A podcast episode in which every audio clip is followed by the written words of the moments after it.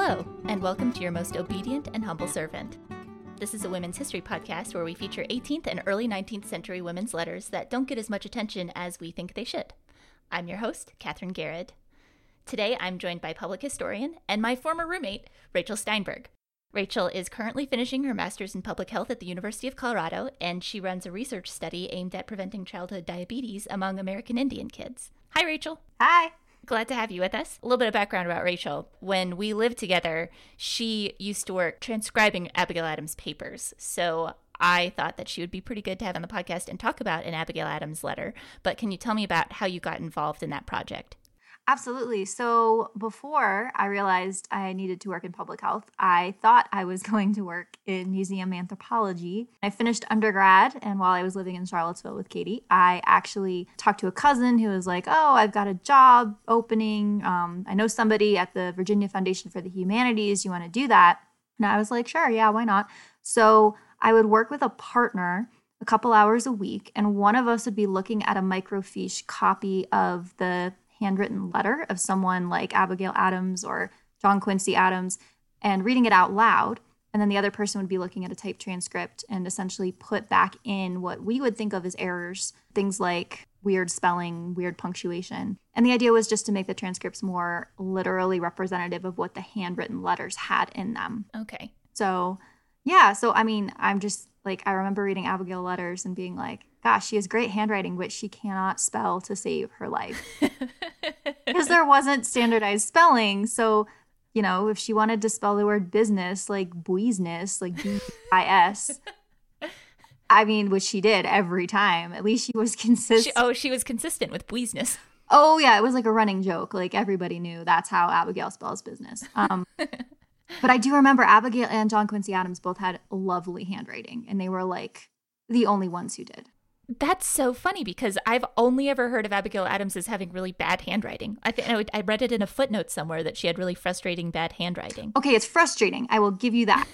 but once, if you're doing a bunch of them in the in a row, you know, you get used to it, and it's like actually very clear. It's not all really really tiny or how do I explain it? Like I get what they're saying that it's frustrating. She also did this thing where she'd put a comma where you should have a period and a period where you should have a comma. So figuring out where sentences end is a kind of a dish, an issue, but you can't really blame people. I mean, there's no there's no standard there's no standards. Exactly. All right, so this week's letter, because I knew that Rachel had some background with Abigail Adams, I do not have very much. I had to do a lot of research to even get sort of the basic idea of what's happening at the time of this letter. So I have picked a letter from Mary Smith Cranch to Abigail Adams, uh, and I just want to give a quick shout out and huge thank you to Gwen Fries it's either Gwen Fries or Gwen Fries. I'm so sorry, I don't know how to pronounce your name. I've only ever read it. Uh, she works at the Massachusetts Historical Society.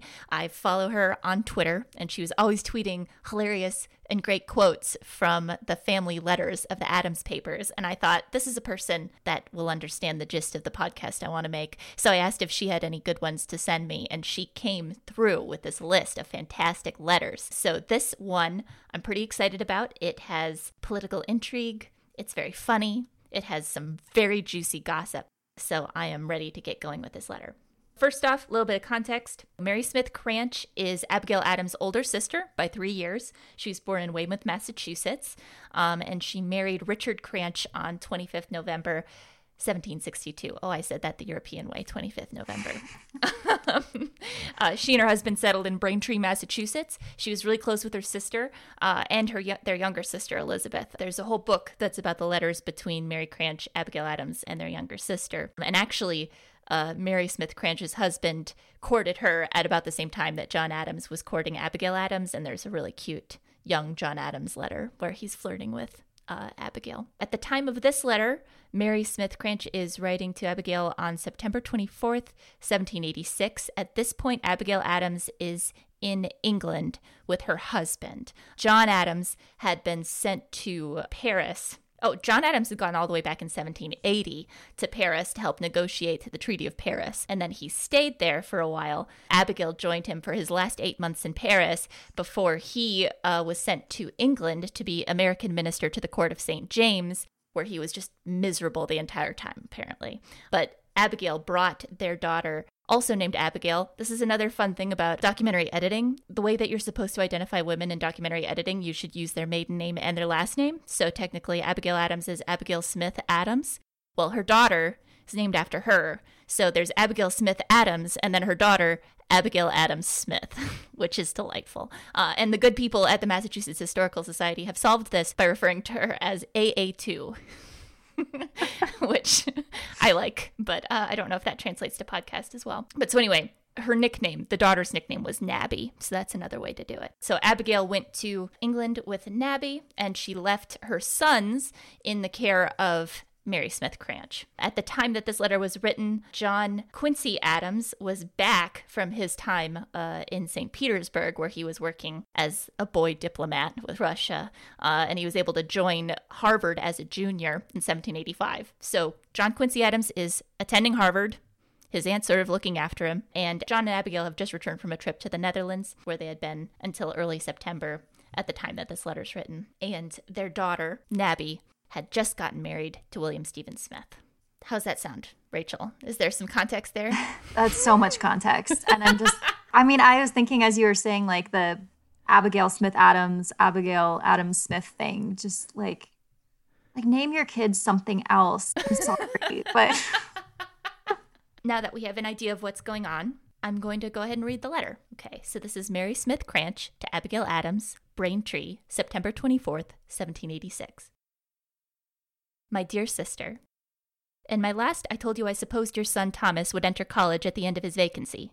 He did so, and entered with honor. He could not have a chamber in college this year, but he has a very good one at Mr. Sewell's, and boards with the family. It is not so well as boarding in college, but it was the best thing we could do. We have furnishes his chamber with Cousin Charles' furniture. It was no easy thing to get him, Cousin Tom, into a place we liked. One asked too much, and another had boarders we did not like he should be connected with and others were full already. The doctor and I spent two days in Cambridge before we could get a place to our minds. Can I just say this reminds me so much of like on and off campus housing and when you're trying to like move your furniture in the fall, like some things don't change. I I do I like the idea that um there were borders that she's like, "Oh, not those people." nope, you cannot live here. I went with Betsy. Betsy uh, is Mary Cranch's daughter, Elizabeth Cranch Norton. I went with Betsy last week to, to see Mrs. Fuller and Colonel Hull and Lady, and I returned through Cambridge. Our sons are well. Cousin JQA had been unwell, a bad swimming in his head, attended with a sick stomach, occasioned, I believe, by want of exercise and too close application to his studies. His cousin and brothers complain that they cannot get him out. I talked to him of the necessity of walking and some relaxation. I shall see him again this week and shall give him a puke if he has a return of it. Which means she's going to make him throw up if he doesn't start to feel better. I looked it up to see if there was any other definition for puke, and all of the other ones were out of use. Like it seems like puke was an article of clothing in like the 1600s, but I'm pretty sure that at this point, just puke meant she was going to give him something to make him throw up, which is about peak 18th century medical knowledge at the time. Oh yeah, so like that, they'd be like, "This is the solution." Absolutely. you studying too hard? Just throw up. Can I just say also, like, classic JQA being a nerd. Like this is just what he's gonna be for the rest of his life. First off, I didn't ca- I didn't call him JQA. She wrote JQA. Everybody always calls him JQA, which I enjoy. It's fun to say. It's just fun. Judge Fuller and Lady were well. Mrs. Fuller desired me to tell you that she sent her most affectionate regards to you and hoped to see you again in your own country. She was with her daughter, who is in a poor state of health. Her lungs are disordered. She has three children, two daughters and a son, but the poor little fellow was very sick. He is a beautiful boy, about six months old. The colonel has a fine countenance and is a fine figure. They appear to be very happy. She has an excellent temper and inherits her mamma's benevolence. They live near Watertown Bridge, have a very handsome house, and 'tis very well furnished. She is much improved by her camp life. Now, I don't know what she means by camp life. I don't know either. I mean, like you would think it's like if the army is on the move, then they'd be staying in a camp. But where could it be going? That's I I don't know. For 1786 at this time period, maybe she was one of the wives that followed their husbands around um, to the camps. Anyway, more research required. Sorry about that. Colonel Hull is acquainted with Colonel Smith and told me more about him than anybody I have seen. He was brought up with Colonel Humphreys and expects him in a few days upon a visit and has promised to bring him to see us. As I was sitting in my chamber the other day, oh, and here's another name I don't know how to pronounce. As I was sitting in my chamber the other day, Mr. Wibird came into the house. In a few minutes, I heard him tell Betsy that her cousin Nabby was married, that Oakes Angier was dead, and that Mrs. P.L.R. was brought to bed. I was rejoiced at the first, felt solemn at the second, and was astonished at the last piece of news. More on this later. Accept my congratulations, my dear sister. I hope the dear girl will be happy, but I cannot bear the idea of your leaving her in Europe. I have not yet been called to part with any of my children, but I think it must be very hard to do it. So, uh, yeah, Nabby got married in England, so there's a very real possibility that she would be staying behind in England. Gross. That doesn't end up being the case. yeah, gross. uh, and we'll get into um, Oakes Angier in a little bit and Mrs. PLR. So, I am impatient to receive letters from you. If the disunited states of America will forward your return, you will be here soon. We are all in confusion, and what will be the consequence, I know not. Anarchy, I fear. Oh gosh. Sorry. Like, she is so dramatic throughout this letter, but to me, this paragraph is the most, and the next one, the most dramatic. The excess of liberty which the Constitution gave the people has ruined them. There is not the least energy in government. You will see by the public prints what manner the mob have stopped the courts and opened jails, and what their list of grievances are. There must be more power somewhere, or we are ruined, but how to acquire it is the question. The people will not pay their tax, nor their debts of any kind. I like that she frames it as they just won't pay their debts. They just won't do it, guys. they just, it's not that they don't have any money. Sorry. I get like really heated about this perspective on Shays Rebellion. We're going to come back to this. This is one perspective of Shays Rebellion. so the people will not pay their debts, and who shall make them? These things affect us most severely. Mr. Cranch has been laboring for the public for three or four years without receiving scarcely any pay. The treasury has been so empty that he could not get it. And now, my sister, there is not a penny in it. The public owe us three hundred pound, and we cannot get a shilling of it. And if the people will not pay their tax, how shall we ever get it? An attendance upon the Court of Common Pleas was the only thing that has produced any cash for above two year. Part of this always went to pay Billy's quarter bills. If we had not lived with great caution, we must have been in debt, a thing I dread more than the most extreme poverty. That is such a weird statement to me that she's more afraid of debt than poverty. It's also interesting the people who were most in debt at this time were uh, farmers, and then because the treasury had no money, um, they were raising the taxes up to, I think, like 30 or 40% at this time. And so farmers who already didn't have any money, who were already cash poor, there'd been a lot of economic issues, obviously, during the American Revolution. There just wasn't any money. So they kept taxing people higher and higher and higher. And then if they couldn't pay their taxes, they'd take their land.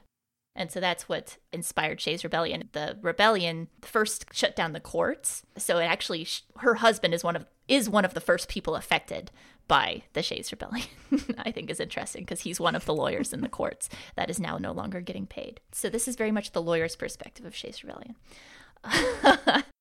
Mr. Cranch is very dull, says he must come home to go to watch mending and farming and leave the public business to be tra- transacted by those who can afford to do it without pay. What will be the end of these things, I am not a politician enough to say. They have a most gloomy appearance. I believe I told you in a former letter that Mr. Angier was in a consumption. He did not suppose himself dangerous until three days before he died, and then sent for Mr. Reed, his minister, and wished to have his children baptized, but did not live to have it done. This is all I have heard about him. So Oakes Angier was a former clerk for John Adams. He appears in John Adams' notes and in Abigail Adams' letters as someone who's smart, but maybe a little bit full of himself. And so it's a little bit interesting that they frame him dying by saying he did not suppose himself dangerous until three days before he died. Yeah, I mean, just knowing that consumption is tuberculosis and knowing how chronic that can be, it just makes you wonder. Like, I mean, he obviously didn't have it for only three days. Like, had he had tuberculosis for quite a long time if that's what killed him. It's just that he was symptomatic and in critical condition for 3 days. Anyway, I'm getting Wow, this health side is really adding a little flavor to this. well, there's so many like vague illnesses mentioned. This is the only illness in the letter that they actually say what it was, which is mm. kind of interesting to me. We live in an age of discovery. One of our acquaintance has discovered that a full grown child may be produced in less than five months, as well as in nine, provided the mother should meet with a small fright a few hours before its birth. You may laugh, but it is true. The lady's husband is so well satisfied of it that he does not seem to have the least suspicion of it being otherways. But how can it be? For he left this part of the country the beginning of September last, and did not return until the 6th of April, and his wife brought him this fine girl the first day of the present month. Now, the only difficulty seems to be whether it is the product of a year or 20 weeks. She affirms it is the latter, but the learned in the obstetric art say that it is not possible. The child is perfect large and strong. I have seen it, my sister. It was better than a week old, 'tis true, but a finer baby I never saw. It was the largest she ever had, her mother says. I thought so myself, but I could not say it. It was a matter of so much speculation that I was determined to see it. I went with trembling steps and could not tell whether I should have courage enough to see it till I had knocked at the door. I was asked to walk up by and was followed by her husband. The lady was sitting by the side of the bed, suckling her infant, and not far from her, with one slipper off and one foot just stepped in the other. There's a blank here, so she says, and not far from her, blank, with one slipper off and one foot just stepped into the other. I had not seen him since last May. He looked, I cannot tell you how. He did not rise from his seat, perhaps he could not. I spoke to him, and he answered me, but hobbled off as quick as he could, without saying anything more to me. There appeared the most perfect harmony between all three. She was making a cap, and observed that she had nothing ready to put her child in, as she did not expect to want them so soon. I made no reply. I could not. I make no remarks. Your own mind will furnish you with sufficient matter for sorrow and joy and many other sensations, or I am mistaken. Adieu, yours affectionately, Mrs. Cranch. There's just so much to unpack in that last part of the letter.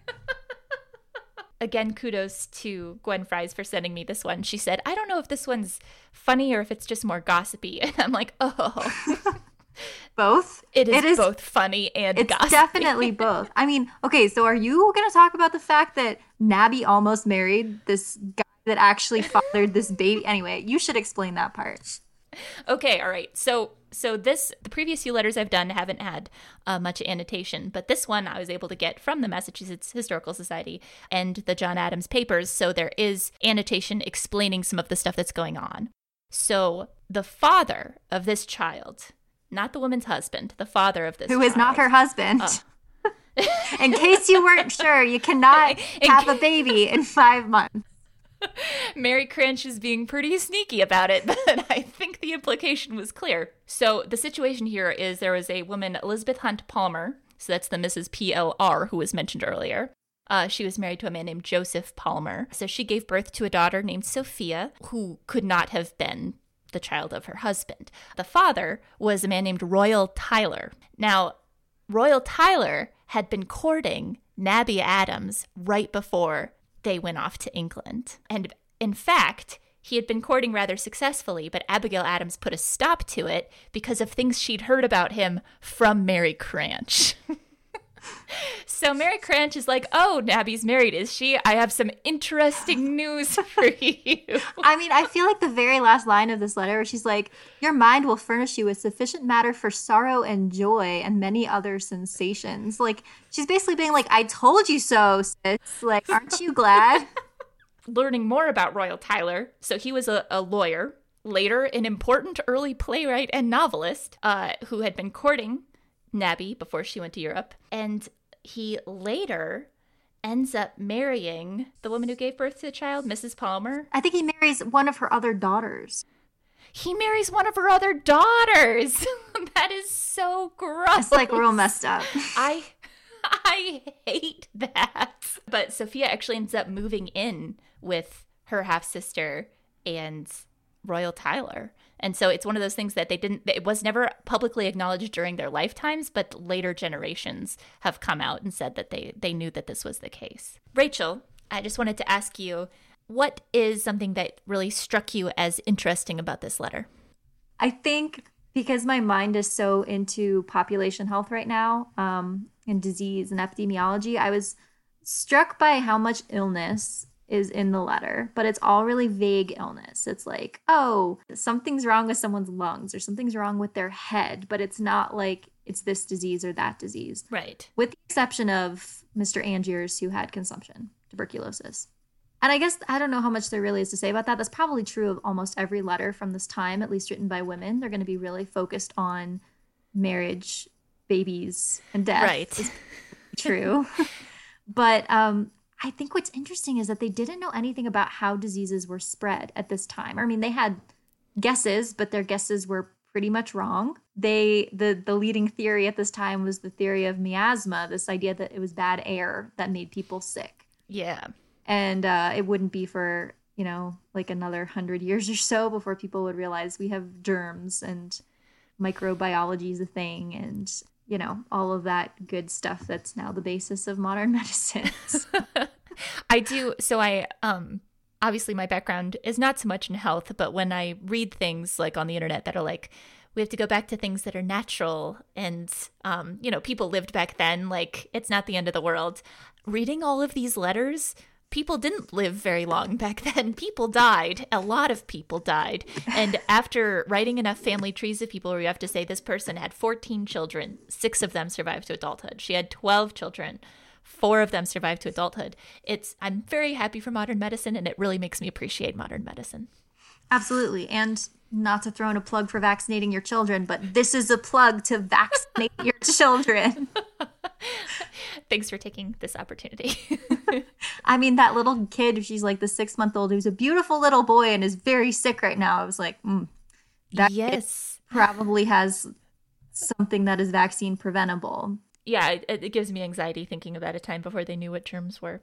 Right? All right, so let's talk a little bit more about Shays Rebellion. And my favorite rebellion, just kidding. I don't know that I have a favorite. this is Mary Smith Cranch's perspective on Shays Rebellion. Um, so, Rachel, you did a little bit of research into this, looking into uh, before we did the podcast. Can you tell me sort of your summary of sure. Shays Rebellion? Yeah, I mean, so I didn't actually realize that what she was talking about was Shays Rebellion until I looked at your notes and I was like, "Oh, that's what she's talking about." and so then I wanted to remind myself of, "Oh, why why were they rebelling?" Because if you really just read what Mary Cranch says, it's well, they they chose to be in debt, so it, it's obviously very one sided. So really, what happened is the U.S. had uh, war debts from the Revolutionary War and on top of this, the northern states' economy was really based on trade with the West Indies, the British West Indies. So yeah. once the war is over and they're not part of Britain anymore, there's not really any more trade with the West Indies. So the flow of gold and silver that had been coming for many years through that trade uh, just wasn't happening anymore. So now you just don't have gold and silver flowing in the economy. So, as a result, state legislatures throughout the country start uh, printing paper money. And of course, we know what happens when you do that. You usually end up with inflation.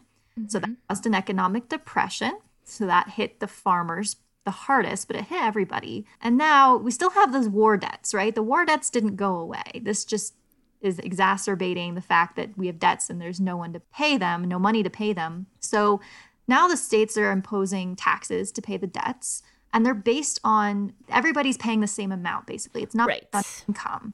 And so that means that ordinary citizens really can't afford it. This is often about a third of their whole income is taxes. Then of course the states are passing a bunch of laws trying to fix this but they're really just band-aid measures. You've got tender laws that are like oh you can use paper money to pay your debts and then you've got stay laws that are like oh if someone owes you a debt, you can't actually enforce it. So it's a sort of giant mess of different people trying to fix the situation that actually makes everything even worse.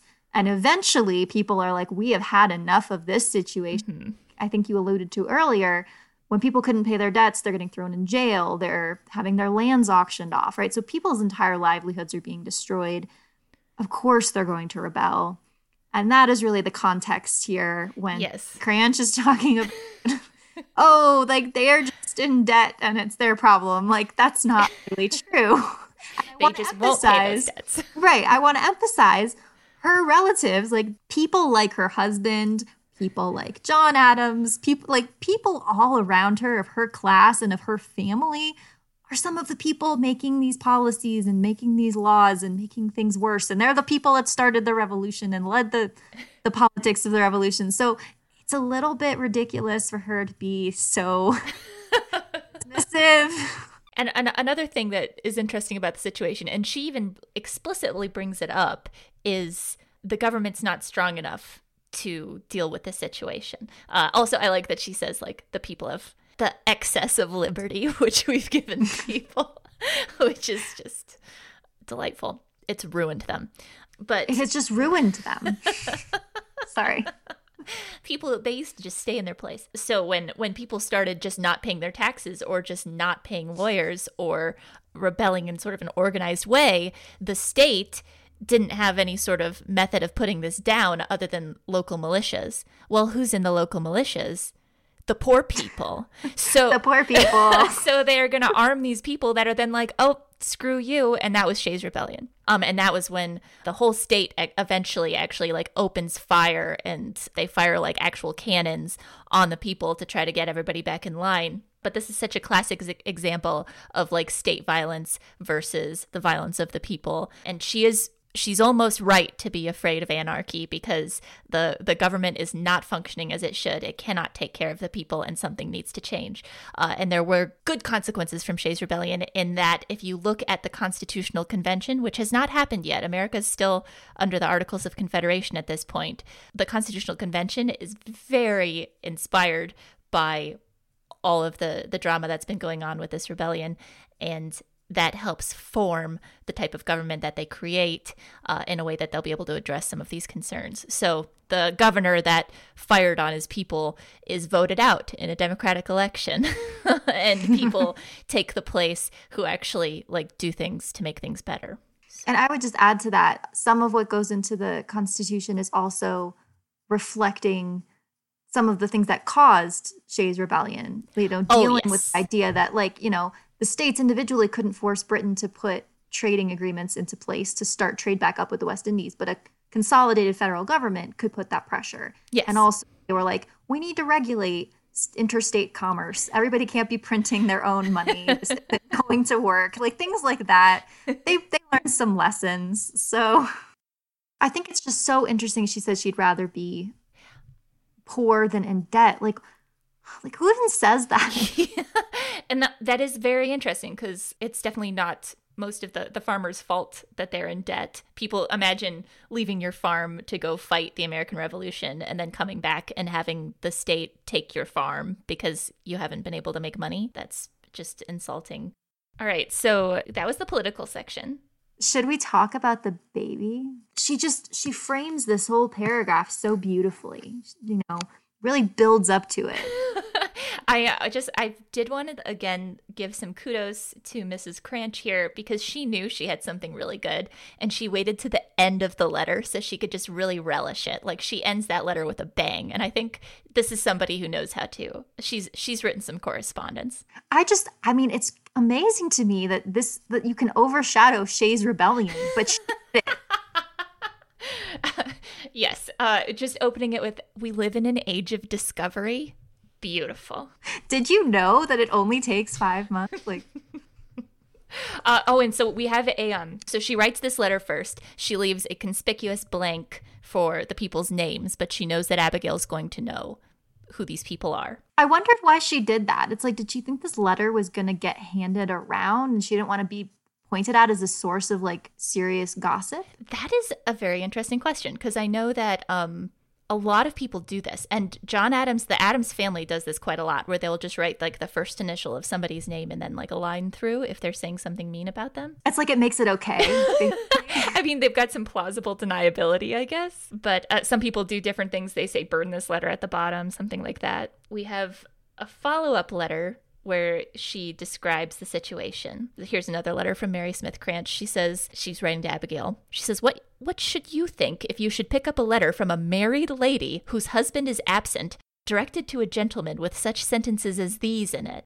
I am distressed, distressed by many causes. What can we do? I know you would help me if you could. Come to me immediately." Or, "Oh, think of me and think of yourself." It alarms me. It was mysterious, but is no longer so. What will or can be done, I know not. I was yesterday at Germantown. They seem all of them to be very sensible of the injury that has been done, the family. It is a serious affair to break up such a large one, besides the disgrace that will forever attend even the innocent ones of it. A man looks very silly with a pair of horns stuck in his front. And yet to suffer the enemy of one's peace to be under the same roof, and to see, dividing her leering, I will not say tender, looks between himself and her paramour, is too much for human nature to bear. So, did that letter say burn this letter? I'll have to double check. Um, uh, but again, she's not saying their names. A man looks very Yeah. silly with a pair of horns stuck in his front.